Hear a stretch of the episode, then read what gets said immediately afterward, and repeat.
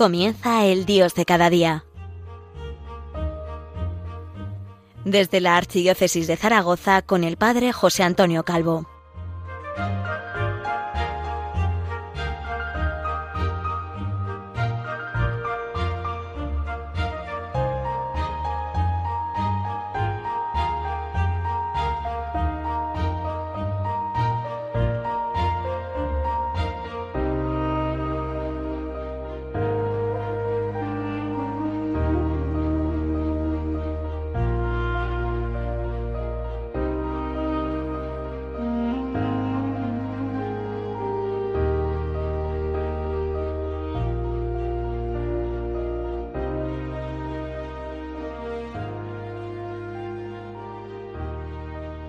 Buenos días, les habla el Padre José Antonio Calvo desde Zaragoza, la diócesis del Pilar.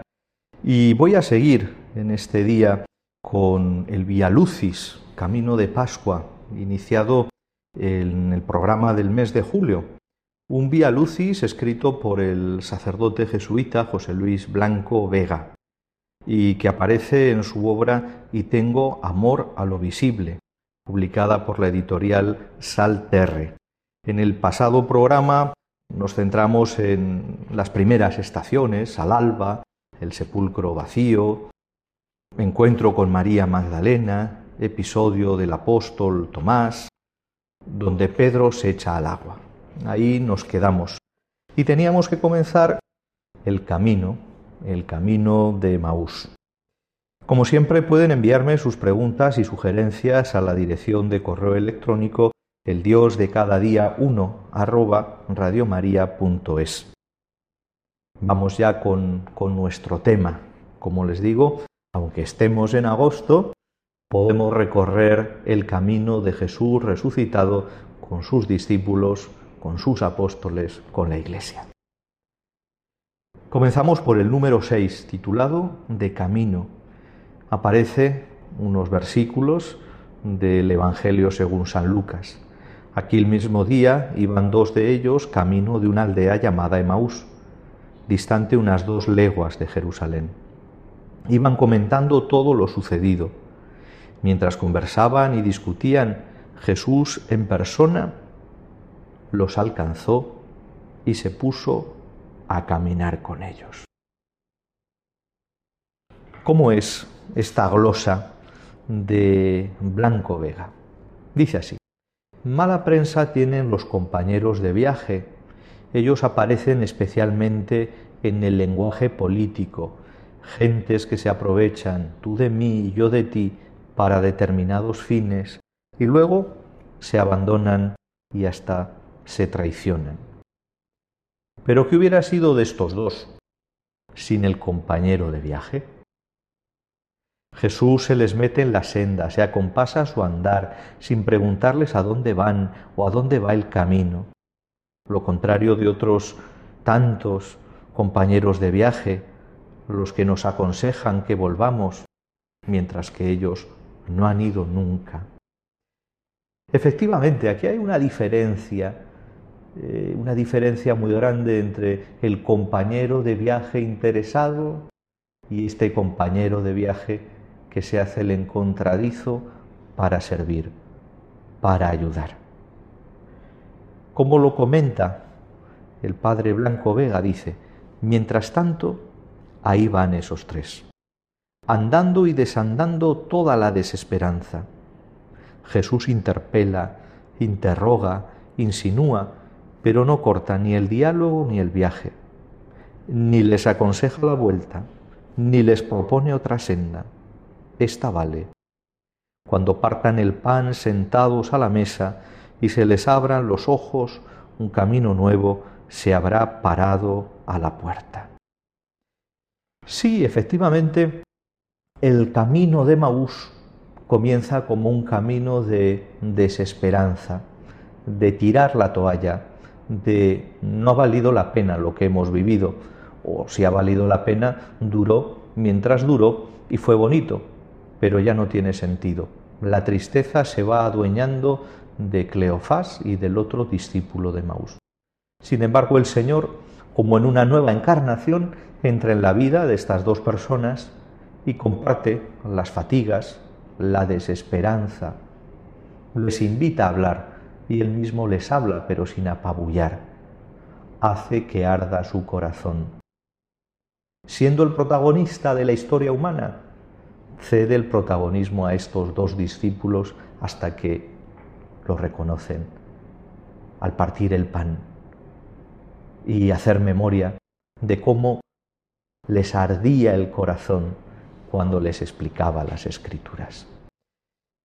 Para nosotros también es un signo de nuestro apostolado. Tenemos que meternos en toda miseria humana, tenemos que meternos en todo dolor y en toda alegría, para desde ese encarnarnos en los sufrimientos, en los padecimientos, en los gozos y en las esperanzas de toda persona, podamos anunciarles con credibilidad, en la fuerza del Espíritu Santo, el Evangelio de Jesucristo. Pasamos a una nueva estación, con Pedro junto al mar. Qué bonito, con Pedro junto al mar. Pasamos del Evangelio según San Lucas, que recoge el relato de Maús, a esa otra escena junto al lago de Tiberíades. Simón, hijo de Juan, ¿me quieres más que estos? Así hasta tres veces, lo encontramos en el capítulo 21. Lo comenta así el padre Blanco Vega. Jesús aborda a Pedro con palabras muy claras. En el Evangelio las culpas se redimen por amor y Pedro es culpable. Dijo de Jesús que no lo conocía, pero Jesús no le pregunta por su conocimiento. Dijo que no era su discípulo, pero Jesús no le interroga sobre la doctrina. Dijo, no sé de quién me habláis, pero Jesús no le manda levantar la voz para dar testimonio. Eso sí, Pedro había dicho, aunque todos, yo no. Y Jesús pone el listón donde lo puso Pedro. ¿Me quieres más que todos? Esta es una pregunta en el lenguaje del corazón como hecha un niño. Y Pedro da una respuesta humilde, como la de un hombre castigado por su historia. Tú lo sabes todo. Tú lo sabes todo. Señor, tú lo sabes todo. Tú sabes que te quiero. Sí, eh, nuestros pecados los conoce Dios, los conocemos nosotros, a la luz del Espíritu Santo, acudimos a confesarlos a la confesión, valga la redundancia, ese sacramento de la penitencia, y muchas personas aquí en España y en el mundo entero comienzan, después de hacer la señal de la cruz e invocar a la Virgen, diciendo, Señor, tú lo sabes todo, tú sabes que te amo. Eh, no hay otro modo de confesar los pecados, hay que recurrir al amor. Querría quererte tanto, Señor, querría amarte con tu amor, querría que mi corazón fuese el tuyo, pero me quedo corto, me quedo corto. Continúa el padre Blanco Vega diciendo, y tanto sabe Jesús del corazón de Pedro que le pone la iglesia entre las manos, y lo hace de inmediato, sin dar tiempo a que se enfríen las palabras. Aquí se habla de amor y se sacan las consecuencias en caliente. En boca de Jesús resucitado las palabras están vivas. Bien, el caso de Pedro, el caso de Pedro. Y el sacerdote jesuita que nos brinda estas palabras termina preguntándose, por eso, ¿quién se atreve a responderle te quiero sin que se le venga el mundo encima, sin que le cojan por la palabra y le carguen a cuenta todo lo que Jesús ha amado, anunciado y por lo que fue crucificado? Una de dos, o nos la jugamos a lo que las palabras significan o nos dejan sin palabra.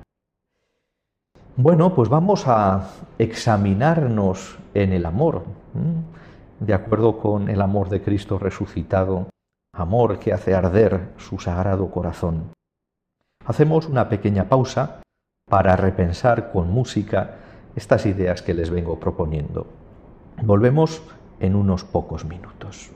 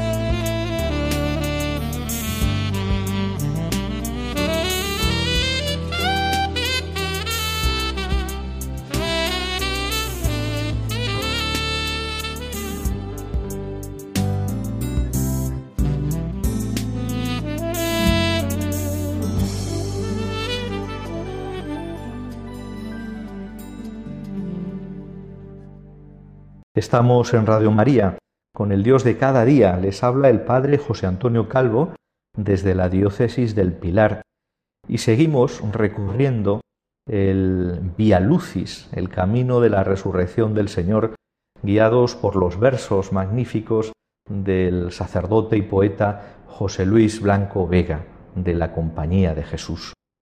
Terminábamos hablando de Pedro, el amor, el pastoreo de la Iglesia y ahora seguimos con una nueva estación que titula el Padre Blanco Vega como el Jesús de todos y se apoya nuevamente en el capítulo 21 según del Evangelio, según San Juan. Salió Pedro arrastrando a tierra la red repleta de peces, les dice Jesús, venid a almorzar. Ninguno de los discípulos se atrevía a preguntarle quién era, pues sabían que era el Señor. Y empieza el comentario. Empieza a ser posible la comunidad. Todos se identifican a Jesús, en el Jesús de todos. Luego, los desacuerdos se producirán más tarde, cuando lo que ahora es experiencia empiece a ser historia. Pero esto de ahora, la orilla del mar, es un momento de gracia. Nadie discute al Cristo que está en medio de todos. Nadie trae otros Cristos que oponerle.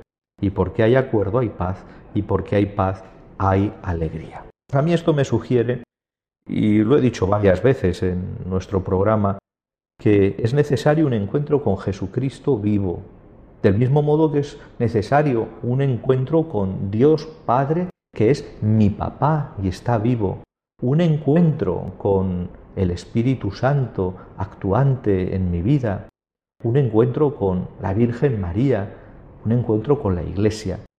Y ese encuentro es el fuego, el rescoldo del que brota toda nuestra vida. Los apóstoles en este momento que narra el Evangelio están así. Jesucristo en medio de ellos. Jesucristo que ha resucitado, que en verdad ha resucitado. No han empezado todavía las teorías, no han empezado todavía las ideologías, sino que está presente la Iglesia con su cabeza que es Jesucristo. Está presente el colegio apostólico, están presentes las mujeres y tantos discípulos. No hay división. Jesús está en medio de ellos. Todavía no hay proyectos, continúa escribiendo el poeta, jerarquización de tareas y personas, prioridad de ministerios y misiones, sino limpia, emocionada conciencia de un encuentro de todos con todos, de todos con el resucitado. Y sí, vale la pena comentar en voz alta, qué bien se está aquí. No es una invitación a prolongar el éxtasis, sino el testimonio de la consolación. Termina diciendo, como dijeron los apóstoles al principio cuando fueron llamados, hemos visto al Señor. De los discípulos, los apóstoles, cuando han visto al Señor resucitado, hemos visto al Señor. ¿Y usted lo ha visto? ¿Lo sigue viendo? ¿Se acerca a su rostro eucarístico? Ahí está. Y ahí está toda la iglesia. El Señor dice adiós. Se despide en el monte es el momento de la ascensión. Aparecen dos textos del Nuevo Testamento, Mateo 28, versículos 16-19. Los discípulos fueron a Galilea, al monte que les había indicado Jesús. Al verlo se postraron, pero algunos dudaron. Jesús se acercó y les habló y los envió a hacer discípulos entre todos los pueblos, bautizándolos para consagrarlos al Padre, al Hijo y al Espíritu Santo. Y el Evangelio según San Marcos capítulo 16 versículo 19. El Señor Jesús, después de hablar con ellos, fue llevado al cielo y se sentó a la derecha de Dios. Comenta el poeta, has salido del Padre y vas al Padre. ¿Por qué decirte adiós? Tú acabas volviendo siempre. Te arrebata una nube y nos manda recado de que ya estás a la puerta. Sí, resuena aquello del Apocalipsis, estoy a la puerta y llamo. Te perdemos de vista y no nos quitas los ojos de encima. No, yo no dejo la tierra. No, yo no olvido a los hombres. Aquí yo he dejado la guerra. Arriba están vuestros nombres. Y estamos en esta guerra tuya, reclutados de las cinco partes del mundo y enviados a las cinco partes del mundo. Y nadie como tú nos prohibió tanto las lágrimas para que no nos vendiéramos a las traiciones del corazón. Desapareciste entre claros imperativos. Id, bautizad, enseñad, haced discípulas a las gentes. Hasta nos prohibiste seguir mirando al cielo para que la tierra no se nos fuera de las manos. Claro, y así puede concluir diciendo, por eso lo que aquí nos queda no es nostalgia, sino tarea. Una tarea, una misión apasionante, que es la misma misión de Jesucristo, es la misma misión de la Iglesia, es la misma misión de Pedro, es la misma misión de la Virgen María, hacer que la tierra cante, suba, viva en la alegría del día, porque Jesucristo nunca se ha ido, porque Jesucristo está vivo y resucitado y vive entre nosotros por el Espíritu Santo que se nos ha dado con el Padre. Es una alegría muy grande la de saber que el Señor no nos deja huérfanos. Estoy con vosotros hasta el fin del mundo. Estoy a la puerta y llamo, y si alguien me abre, entraré y cenaré con él. Terminamos este recorrido pascual, aunque sea en pleno agosto, mirando a la Virgen, con María a la espera del Espíritu. Y nos vamos a los hechos de los apóstoles, al relato de Pentecostés. Leo el comentario que hace el poeta. Te buscábamos, María, en la mañana gloriosa.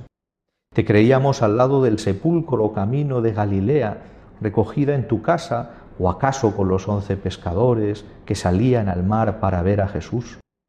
Queríamos preguntarte, ¿qué siente María en estos momentos? Y o no estabas o anotábamos en nuestra agenda de trabajo, no sabe, no contesta. Y sin embargo, tanto sabías que habitabas ya en el corazón de la comunidad animadora de su fe y de su esperanza en la venida del Espíritu. Te llevaste contigo el secreto de tu encuentro con el resucitado y nos dejabas tan solo tu actitud orante como palabra. El Espíritu me lo trajo, yo era casi una niña, el Espíritu me lo volverá a traer. Pues contigo, María, aquí están los que tocaron sus heridas, los compañeros de camino, los que le conocieron al partir el pan, los que le han querido más que los demás, los enviados, los consolados, los cristianos. Todos contigo, Madre de la Iglesia, unidos en comunidad de oración, a la espera del Señor. Ven, Señor Jesús. Y no es este el ven Señor Jesús que suena y resuena algunas veces con poco sentido en la liturgia del Adviento, no porque no lo tenga, sino porque no se lo damos, es el ven Señor Jesús de los primeros discípulos, que se acabe este mundo, que venga tu gloria, que queremos ver tu gloria, que queremos estar contigo donde tú estás. Esto lo logramos de las manos de María, porque a Jesús siempre se va y se vuelve por María. Terminamos por hoy. Hemos acabado con este Vía Lucis. En el mes de septiembre seguiremos con nuestro recorrido por la poesía cristiana. Muchísimas gracias por compartir conmigo su precioso tiempo. Recuerden que este y todos los programas de Radio María pueden volver a escucharse en podcast a través de la web www.radiomaria.es y también a través de Spotify, Apple y Google Podcast. Feliz jornada, feliz agosto.